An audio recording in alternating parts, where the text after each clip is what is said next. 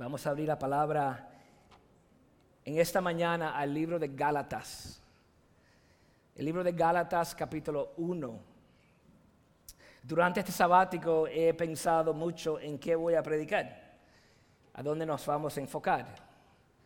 Y después de tantos de ustedes insistiéndome que, que segunda de Samuel es importante seguir y continuar, no sabía si íbamos a predicar segunda de Samuel inmediatamente. Sí vamos en las próximas semanas a empezar en segunda de Samuel, pero por el momento Alrededor de seis semanas vamos a hablar de otro tema. Y el tema es la vida cristiana. ¿Qué es la vida cristiana? Y quisiera que hoy veamos para iniciar esta serie el libro de Gálatas, el capítulo 1. En sí nos vamos a enfocar en los versículos del 3 al 12, pero vamos a leer comenzando en el versículo 1. Si usted tiene su copia de la Biblia, por favor siga con su vista y vamos a mirar lo que el Señor tiene para nosotros y oraremos una vez más. Dice así la palabra del Señor. Pablo, apóstol, no de parte de hombres, ni mediante hombre alguno, sino por medio de Jesucristo y de Dios el Padre, que lo resucitó de entre los muertos y todos los hermanos que están conmigo. A las iglesias de Galacia, gracia y paz a ustedes de parte de Dios, nuestro Padre, y del Señor Jesucristo, que Él mismo se dio por nuestros pecados para librarnos de este presente siglo malo, conforme a la voluntad de nuestro Dios y Padre, a quien sea la gloria por los siglos de los siglos. Amén. Me maravillo de que tan prontos ustedes hayan abandonado a aquel que los llamó por la gracia de Cristo, para seguir un evangelio diferente, que en realidad no es otro evangelio, sino que hay algunos que los perturban a ustedes y quieren pervertir el evangelio de Cristo. Pero si a nosotros o un ángel del cielo les anunciara otro evangelio contrario al que les hemos anunciado, sea anatema como hemos dicho antes, también repito ahora, si alguien les anuncia un evangelio contrario al que recibieron, sea anatema. Porque busca ahora el favor de los hombres o el de Dios. ¿O me esfuerzo por agradar a los hombres? Si yo todavía estuviera tratando de agradar a los hombres, no sería siervo de Cristo. Pues quiero que sepan, hermanos, que el evangelio que fue anunciado por mí no es según el hombre, porque no lo recibí de hombre, ni me fue enseñado, sino que lo recibí por medio de una revelación de Jesucristo. Vamos a orar una vez más. Amado Señor, gracias por tu palabra, que es verdad, que es inspirada por ti, Espíritu Santo, para que nosotros podamos conocer la verdad del Evangelio. Gracias porque nos podemos ahora enfocar y estar bajo la autoridad de tu palabra.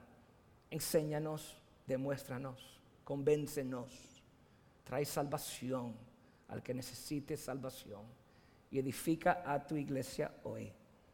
En Cristo Jesús oramos. Amén. ¿Por qué esta serie, la vida cristiana? En este tiempo que he pensado en lo que es la vida en el Señor y considerando mi propia vida, mi familia y ustedes, mi iglesia, hay varias preocupaciones. Yo creo que he visto y siempre lo supe, es la realidad del mundo en que vivimos. Veo que los que dicen ser cristianos son informados por el mundo la cultura nos está entrenando, y yo quisiera decir aún más, la cultura, el mundo, está de cierta forma discipulando a los cristianos. Ahora, ¿por qué digo discipulando a los que dicen ser de Cristo? Lo digo porque veo, observo que hay algo que está al revés. Desde el, inicio de la iglesia en el primer siglo, siempre ha sido que el que no tiene a Jesús se convierte, entonces entra a la iglesia y es discipulado para dejar atrás al mundo. Hay tantos ejemplos en los cuales eso es real en la Biblia. Un ejemplo perfecto es 1 de Corintios 6. Personas en las iglesias, hombres en las iglesias, que no habían dejado de ver a mujeres y prostitutas en su vieja vida pagana, romana, y necesitan dejar esos hábitos y dejar aquello para seguir a Cristo y ser discípulo de Él. Eso siempre ha sido la realidad y todavía es. El que se convierte es discipulado para que camine a la semejanza de Cristo, transformado por el Espíritu Santo, santificado. El proceso de esa santificación nos transforma a la imagen de Cristo. Somos discipulados. Pero veo que hay algo diferente sucediendo en la iglesia de hoy que ha estado sucediendo por mucho tiempo. Los cristianos son discipulados a cierto nivel por el mundo, tratando de justificar su fe, añadiéndole diferentes aspectos de la forma de vivir del mundo y aún justificándolo usando la Biblia, viviendo vida mundana y decir que soy cristiano. Algunos ejemplos en nuestro día actual pudiera ser, llegará el momento, y ha llegado ya, que un padre pudiera decir, mi hijo padece o sufre de atracción al mismo género yo lo apoyo, yo lo amo. Y he visto que la Biblia no dice nada en contra, que Dios es amor y el mensaje de la Biblia es amor, por lo tanto lo afirmaré en su forma de vivir. Pero yo soy cristiano. Eso ha llegado ya. O el decir yo simplemente puedo tener sexo con una persona quien yo ame sin estar con esa persona casada. Porque simplemente es, otra vez, si Dios es amor, si yo amo a esta persona y es un amor genuino, entonces el Señor afirma, apoya esta decisión. ¿O qué tal? Mira, yo no, yo no, yo no necesito pertenecer a una iglesia, yo no necesito ser miembro de ninguna iglesia porque Dios nos ha, dado la tecnología que yo de mi casa a través de Facebook, yo, puedo ir a, la iglesia y participar y no paso las frustraciones que paso estar involucrada con tanta gente. ¿Y qué del aborto? O yo puedo justificar un aborto, ¿por qué? Porque la, la ciencia me dice que ese feto todavía no es una un bebé. Pero soy cristiano, alabo al Señor, vivo mi vida en la iglesia, discipulado por el mundo. Y la lista es larga, hermanos. ¿Qué es la vida cristiana? ¿Eres usted cristiano? Es importante que veamos en estas semanas y diferentes temas vamos a hablar para ayudarnos a entender a dónde vamos y quiénes somos en el Señor y cómo debemos vivir. Y yo quiero que veamos la palabra y si usted está acostumbrado, primeramente traer tus pensamientos y después usar la palabra para justificar tus pensamientos, te exhorto que hagamos algo diferente. Que dejemos que la palabra hable nos hable a nuestros corazones. Que ella sea la verdad y no mi verdad y que nosotros entonces respondamos a esa verdad y ajustemos nuestras vidas. Y quizás hasta salvación pudiera venir a alguien. Pero yo quisiera que veamos esta idea principal para este pasaje, este mensaje y aún para esta serie. Y es esto, y debe aparecer en las pantallas. Ser cristiano es creer en el único y verdadero mensaje del Evangelio y por tanto vivir como discípulo y seguidor de Cristo. Eso es lo que significa ser cristiano. Creer en el único y verdadero mensaje del Evangelio. Y por tanto vivir siendo seguidor de Cristo, discípulo de Cristo, Él informándonos a nosotros de qué forma deberíamos vivir para su gloria para el avance del Evangelio. Porque, hermanos, como hemos leído, no hay otro Evangelio, no hay otra variación del Evangelio, no hay otra versión del Evangelio, exclusivamente el único Evangelio es el que las Escrituras nos declara. Y Pablo está defendiendo este evangelio desde el principio de su carta a los Gálatas. En la mayoría de las cartas de Pablo, él empieza ¿no? presentándose, soy apóstol de Jesús, esclavo de Jesucristo, a las iglesias de tal, dependiendo en la carta. Y después de presentarse y reconocer a, a los santos a quien él está escribiéndole, llega el momento en el cual él demuestra agradecimiento por esos hermanos. Doy gracias a Dios por su vida. No hace eso en el libro de Gálatas. Inmediatamente, versículo 3, él entra y decir, me maravillo de que tan pronto ustedes hayan abandonado aquel que los llamó por la gracia de Cristo. Para seguir un evangelio diferente, Pablo entra fuerte porque Él sabe que lo que está aquí, el Evangelio es atacado. El Evangelio se ha torcido en medio de ellos. Esta iglesia se está alejando del Evangelio y ese es el lugar más peligroso de estar para cualquier iglesia creído mentiras. Los judaizantes han llegado a torcer el Evangelio y hablar y enseñar que la salvación no es solamente por fe y la gracia en Cristo Jesús, que es el Evangelio es Jesús más algo más. Más la ley, más circuncisión, más rituales. Tú quieres ver a Dios en un día. Sí, fe en Jesús, pero necesitas hacer todas estas otras cosas. Y Pablo entiende que eso es torcer el Evangelio porque el Evangelio es por fe y por gracia solamente en la obra de otro Jesús, no en la nuestra. Y Pablo está tratando de corregir. Porque el hombre tan rápidamente, tan fácil empieza a añadirle al Evangelio para justificar su salvación a través de algo personal que uno hace, una obediencia, un acto, una obra. No. La salvación es por gracia. Y Pablo tiene un celo por esta verdad. Por eso que dice los versículos 8 y 9. Él dice, si aún nosotros, incluyéndose a él, si cambio el Evangelio, el mensaje recibido, o un ángel, qué atrevimiento de Pablo, ¿no? Hasta un ángel, si viene cualquier persona con otro evangelio que sea anatema que sea maldecido. Y cuando Pablo repite algo dos veces en la palabra, en sus cartas, escucha, porque tiene mucho que ver. Es de suma importancia. Porque para Pablo no hay nada más importante que el Evangelio de Cristo. Eso define quiénes somos. Y eso no da sentido en nuestra vida. Eso te hago la pregunta, ¿has creído en el Evangelio?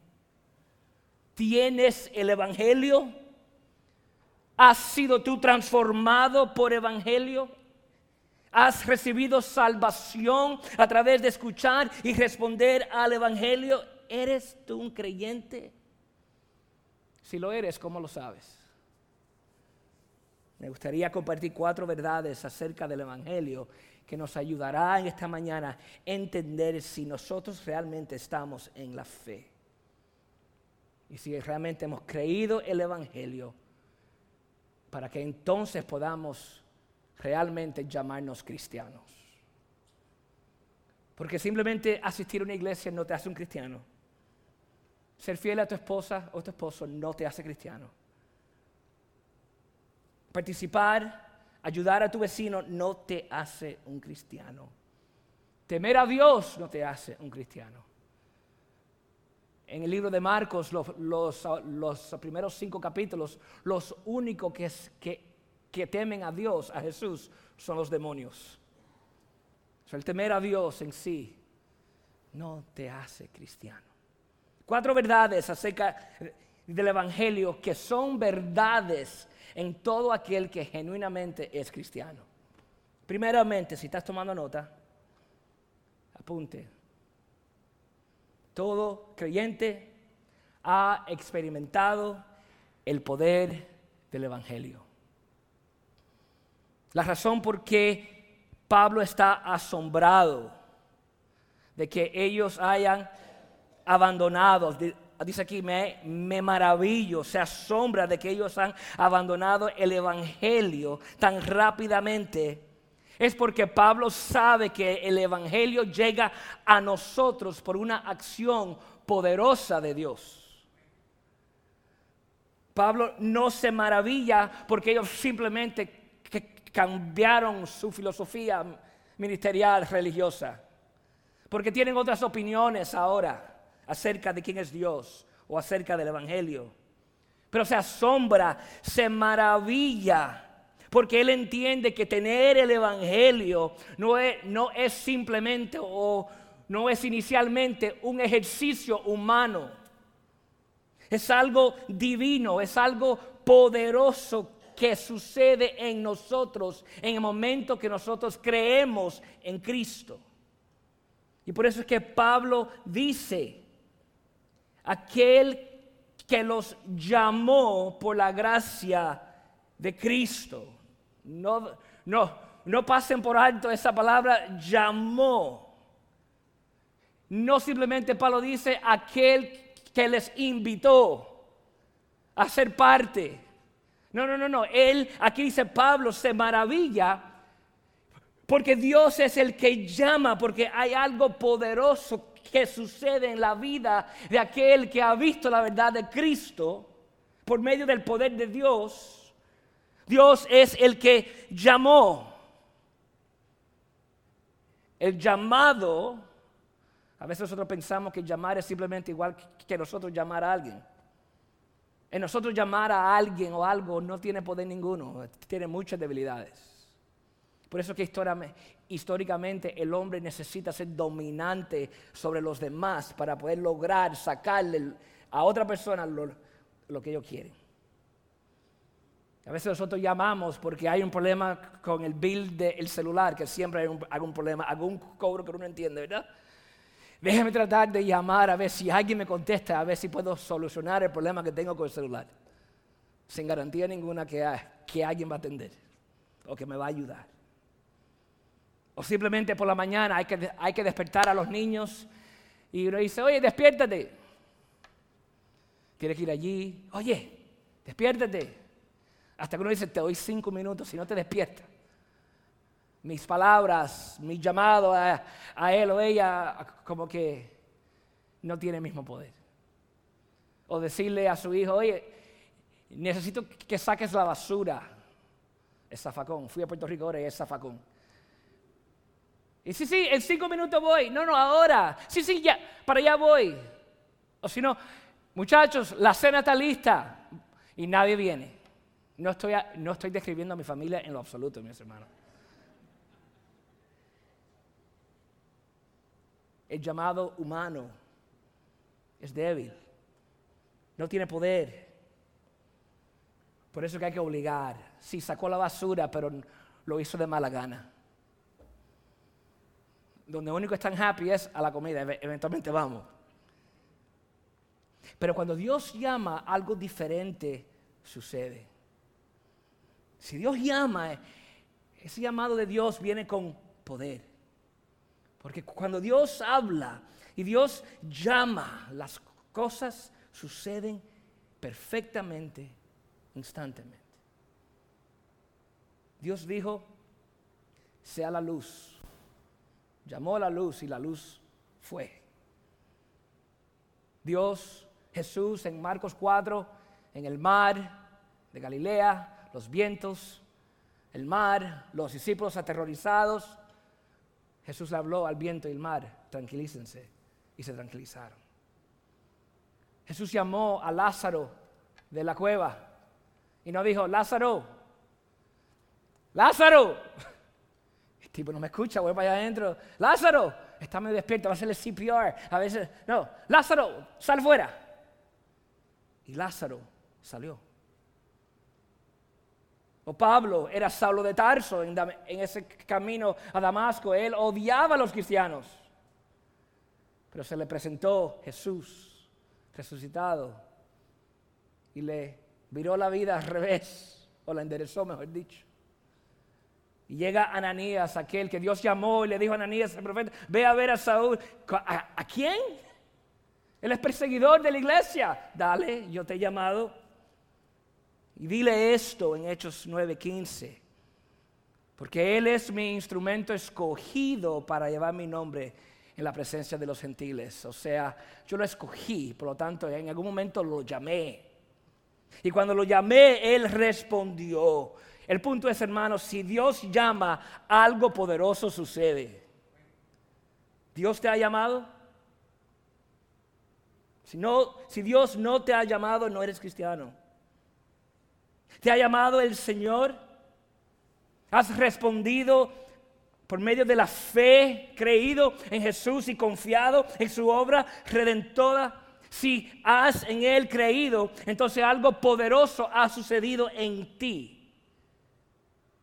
Una forma de aplicación a que eso se, parece.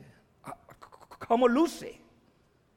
Bueno, simplemente, y funciona diferente en diferentes personas porque el Señor está tratando contigo. Lo, lo que sí podemos entender, que tu vida ha cambiado. Tu vida ha cambiado. Has pasado de muerte a vida. No entiendes de qué forma sucedió, pero sucedió. Hay algo diferente en ti. Tus afectos son diferentes. Tus deseos son diferentes. Tienes hambre y sed de justicia. Ha habido en tu vida una intervención. Nadie te obliga a participar de una iglesia, a adorar, a abrir tu palabra. ¿Por qué? Porque nace en ti hacerlo. Ese es el poder de Dios cuando Él llama. Nos cambia.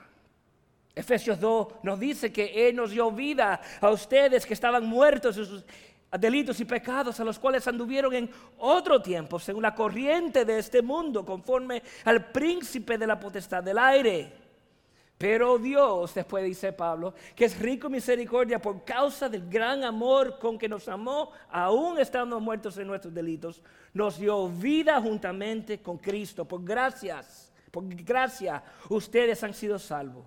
Y con Él nos resucitó y con Él nos sentó en los lugares celestiales en Cristo Jesús a fin de poder Él demostrar en los siglos venideros la sobreabundante riqueza de su gracia por su bondad para con nosotros en Cristo Jesús. Por gracias, ustedes han sido salvados por medio de la fe. Y esto no procede de ustedes, sino que es don de Dios, no por obras, para que nadie se gloríe.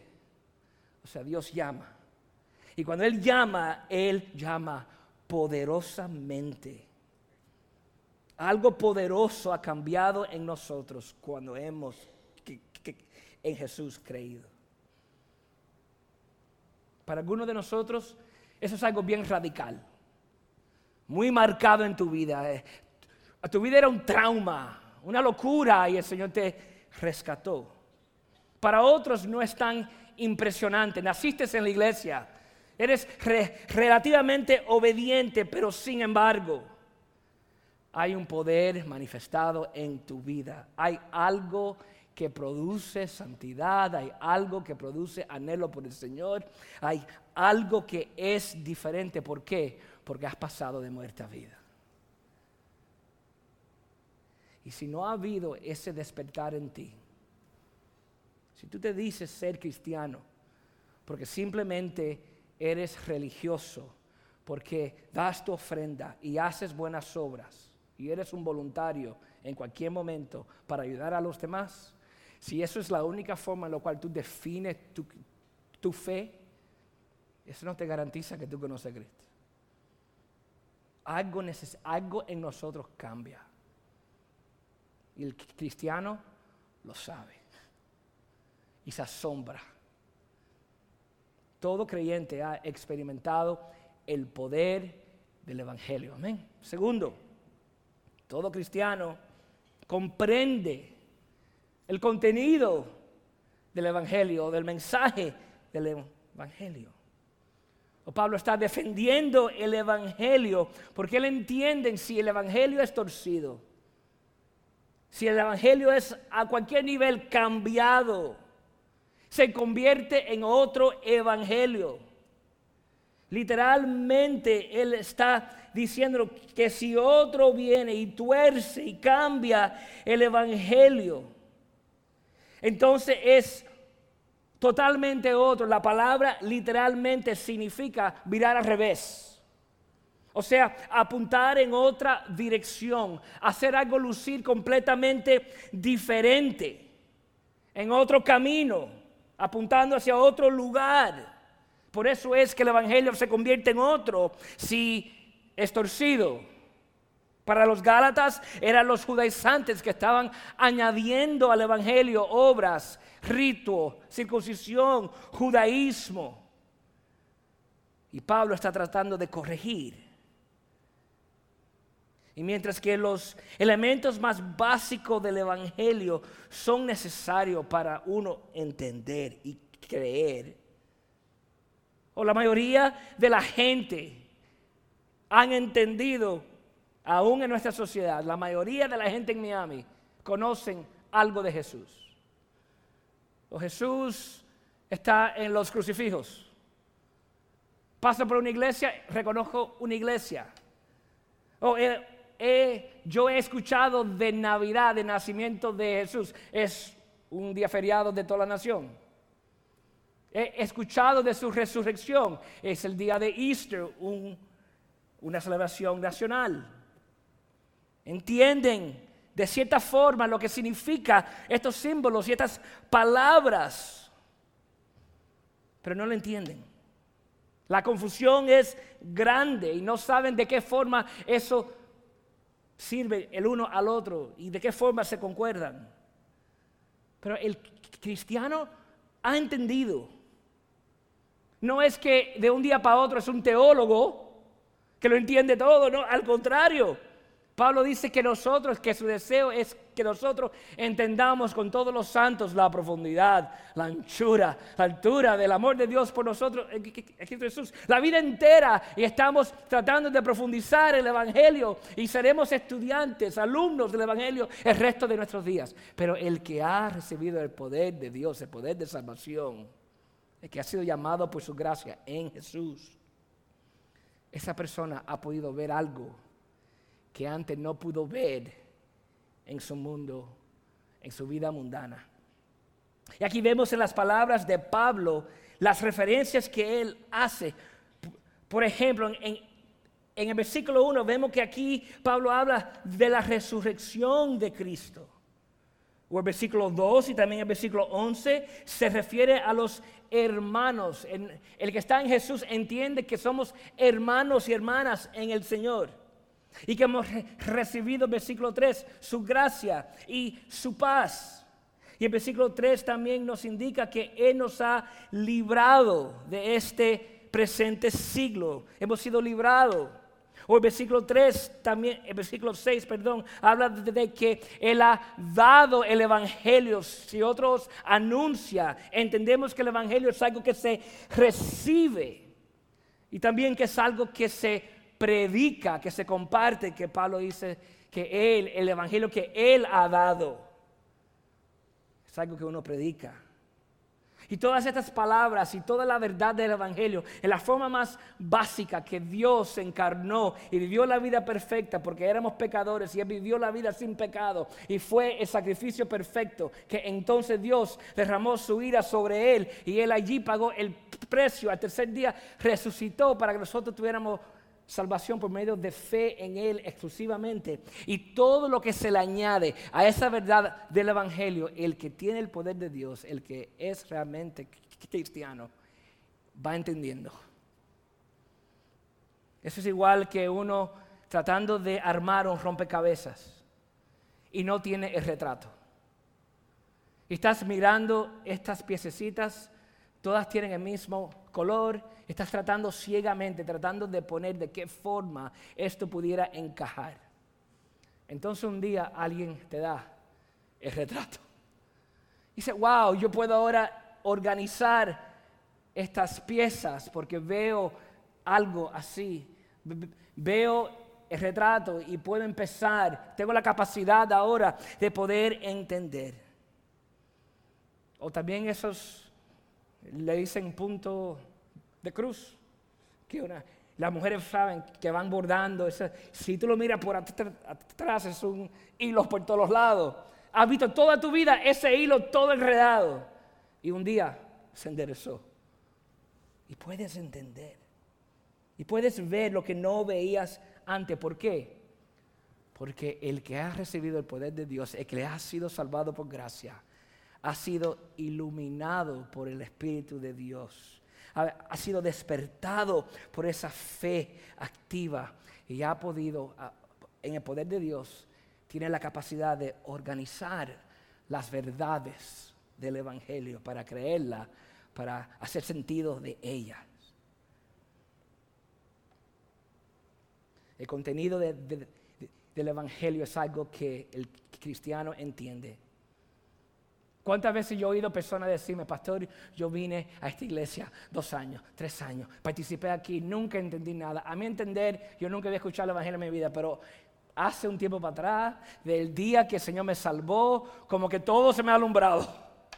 Entiendo por qué esto ha sucedido, entiendo la narrativa de redención de Dios desde el principio. Aprecio. Estamos en Primera Samuel y veo la historia de redención. Y wow, cómo me atrae. Porque qué bueno es Dios. Mira la salvación perfecta que Él ha traído desde toda la historia y ha llegado a mí. Y estamos buscando el Evangelio en las canciones, en las oraciones. ¿Por qué? Porque ha habido un despertar. No es algo que nosotros hemos logrado por nosotros mismos. El pastor Alex me dice esta semana que hizo la entrevista de, membresía de Isa, la hija de Uranis y de Maritza. Y me dice, Alex, yo no, esta, esta niña es tan jovencita y me ha dado una explicación del Evangelio que me asombró. Y tuve la vida de Isa y dice, wow, el Señor ha hecho algo poderoso en ella. Eso es lo que hace el Evangelio. Si eso no te ha sucedido a ti, ese poder que ha llegado y te ha cambiado y que te ha dado la capacidad para entender, no para ser un teólogo, pero para entender lo suficiente para amar a Dios, buscar a Dios, vivir para Dios, para el Señor, para anunciar, para vivir el Evangelio en tu vida. Si eso no te ha sucedido, quizás, quizás no eres cristiano. Es importante anunciar eso, porque en esta ciudad todo el mundo es cristiano y nadie es nada. Tercero, todo cristiano puede dar sentido al mundo. ¿A qué me refiero? Los cristianos no son ignorantes acerca de las realidades del mundo o hemos entendido la gravedad del pecado porque lo vimos en nosotros mismos. Hemos pasado de muerte a vida. Hemos entendido que el hombre es esclavizado al pecado, sin esperanza ninguna. Y la justicia de Dios sobre toda maldad. El cristiano ha entendido que el hombre está esclavizado, aunque el hombre no lo ve. El hombre natural el mundo en que vivimos, nadie se siente esclavizado. Todo el mundo está viviendo bajo su propia libertad, edificando su propio imperio, su propia vida, rindiéndole a nadie cuentas. Pero nosotros hemos entendido algo diferente los cristianos.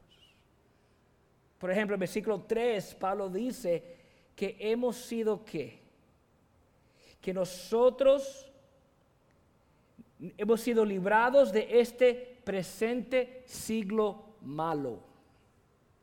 Hay un entendimiento que este presente siglo malo es el mundo, la corrupción, la caída, la herencia de Adán, el primer Adán, está muy presente y éramos uno de ellos. Entendemos claramente, podemos ver lo que sucede en el mundo y tener un marco de referencia por qué suceden las cosas. Y la esperanza no es en el hombre, la esperanza está en Cristo. Hemos entendido eso. Por lo tanto, deberíamos vivir muy diferente. Ustedes han visto la, la película The Matrix. ¿Qué sucedió en el Matrix? Todo el mundo está viviendo su vida bajo un programa, creyendo que todo está bien, pero hay algunos en los cuales se han enterado de que esto no es la realidad. Y cuando Neo, el protagonista, lo desconectan y ve a donde él está, que simplemente es un esclavo a estas máquinas, a estos robots, y que simplemente él ahora es libre y ver en su libertad, ver la realidad del mundo, de lo que ha sucedido en esa, en esa generación hubo un despertar y aquellos que son despertados entienden que Él es el Mesías, Él es el que va a salvar al mundo. Hay, hay un entendimiento, una claridad de lo que es en el mundo. Nadie camina por ahí diciendo soy esclavo del pecado. Estoy destinado a una eternidad en el infierno. He ofendido un Dios, el Dios santo y verdadero. Los que han entendido eso son aquellos que han visto la gloria de Dios, han visto la revelación a través del poder de ese llamado, han visto el poder del Evangelio, ha sido transformado y han dicho, wow, he entendido y he recibido salvación. Por lo tanto, lo que me ha sucedido a mí es lo que le, le debería suceder a toda persona en este mundo. Vemos el mundo muy, muy diferente. El hombre históricamente tratando de buscar paz entre él y, Dios, el paganismo era todo tratar de ver de qué forma podemos manipular a Dios para que Él pueda bendecir. Pero la historia del mundo nos ha revelado que el hombre lo destruye todo. Las guerras vienen y las destrucciones vienen. Y muchos de nosotros hemos vivido bajo diferentes dictadores y situaciones difíciles que han oído de sus países para llegar aquí. La historia del mundo, sea los nazis, o sea históricamente los griegos, los romanos y todos, toda la perversidad, los Babilonia y Persia, y dele toda la línea de tiempo histórica. El hombre ha tratado de resolver problemas, pero lo que ha traído es destrucción. Pero el cristiano conoce la verdad y entiende que yo era uno de ellos. Yo salí de el Adán viejo, ciego también, pero Dios en su misericordia, en su poder me llamó, respondí a ese evangelio, hubo un despertar, iluminación, soy templo del Espíritu Santo. Ahora vivo mi vida de una forma muy diferente. No importa lo que suceda, no importa lo que suceda en este país, economía, Libre soy, esclavos mañana, días de abundancia, día de escasez. Hemos aprendido, igual que Pablo, en todo tiempo estar contento. Porque si tienes a Cristo, lo tienes todo. Y el drama y la película de este mundo no nos sorprende porque conocemos quién está sentado en su trono. El, el que conoce a Cristo puede hacerle sentido al mundo. Y dice Pablo en 2 de Corintios 4, 16, 18, por tanto, no desfallecemos, antes bien, aunque nuestro hombre exterior va decayendo, sin embargo, nuestro hombre interior se renueva día a día, pues esta aflicción leve y pasajera nos produce un eterno peso de gloria que sobrepasa toda comparación a no poner nuestra vista en las, en las cosas que se ven, sino en las que no se ven, porque las cosas que se ven son temporales, pero las que no se ven son eternas. Eso cambia todo para el creyente. Lo cambió a Pablo. La verdad del Evangelio lo cambió completamente. Él vivió su vida en el mundo siendo fariseo, siendo una persona importante, con prestigio, con nombre, estudiado. Sin embargo, nos dice en Filipenses que lo dejó todo atrás por causa de conocer a Cristo, porque a fin entendió la vida cristiana. Y por eso él puede decir en el versículo 10, ¿busca ahora yo el favor de los hombres o el de Dios? ¿Para quién vive Él? Para Cristo. Es la vida cristiana. Y si es así que el que dice ser, yo soy discípulo de Cristo, ha recibido este poder, ha entendido el Evangelio, ama la palabra, comparte con Dios y con su pueblo y, y le ha dado sentido al mundo, por eso es que vemos las palabras de Pablo tan fuerte. Me maravillo que ustedes han dejado tan rápidamente. ¿Cómo es posible que ustedes hayan abandonado el Evangelio? Lo que Pablo está diciendo, si abandonan el Evangelio, lo que ha sucedido en realidad es que han probado que no son de Cristo. Porque la salvación tiene tal poder que nos cambia. Si hoy estás aquí y eres cristiano, espero que la mayoría hacemos, y lo somos, hemos creído en Cristo. No permitas que el mundo te, te disipule más. No permitas que el mundo te disipule más. Vive para Cristo.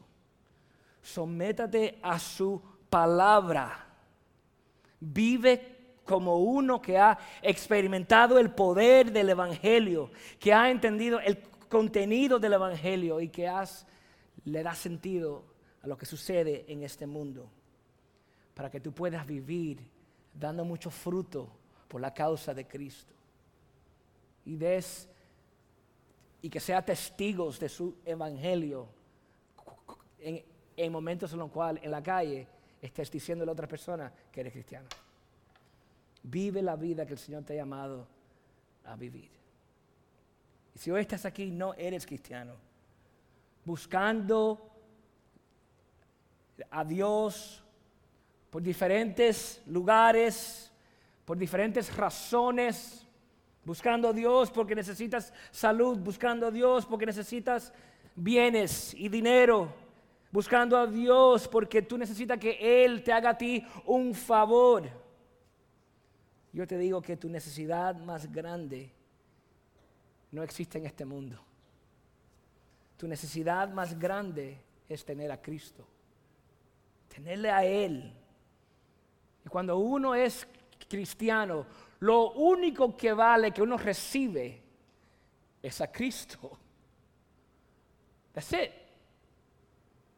So, si tú estás buscando a Dios, y tú quieres todo lo que Dios ofrece menos a Cristo, entonces nada de eso te, vas, te va a traer satisfacción. El cristiano entiende, ha recibido a Cristo. Y ese es el tesoro más grande. Ese es a quien es una persona. El cristianismo se trata de una persona. Y si torcemos el evangelio, aquí en las palabras de Pablo, si la torcemos, entonces será otro evangelio. Y no simplemente es otro evangelio en lo cual podemos tener a Jesús y otras cosas más. No, no, si lo, si lo torcemos, perdimos a Cristo. Porque no hay otro evangelio. Y todo se trata de Cristo. Por eso que Pablo puede decir en Gálatas 2, 20, con Cristo soy, he sido crucificado. Y ya no vivo yo, sino que Cristo vive en mí. Y la vida ahora que vivo en la carne, la vivo por fe en el Hijo de Dios, el cual me amó y se entregó a sí mismo por mí. Por esto, hermano, y termino aquí. Por eso es tan importante mantener el Evangelio al centro de todo lo que nosotros hacemos. Porque lo que se anuncia, lo que se predica, tiene poder para salvar, poder para cambiar, para que la iglesia sea una iglesia que realmente alumbre entre las tinieblas.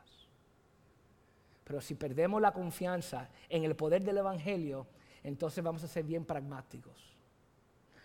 Vamos a tratar de que invitar a gente por cualquier otro pretexto. Por lo lindo que somos, por lo lindo que está el edificio, por la música que tenemos, el humo que ponemos y, y todas las cosas, las cosas, las cosas. Y sí vamos a traer a gente y llenamos este lugar. Y no hay poder ninguno.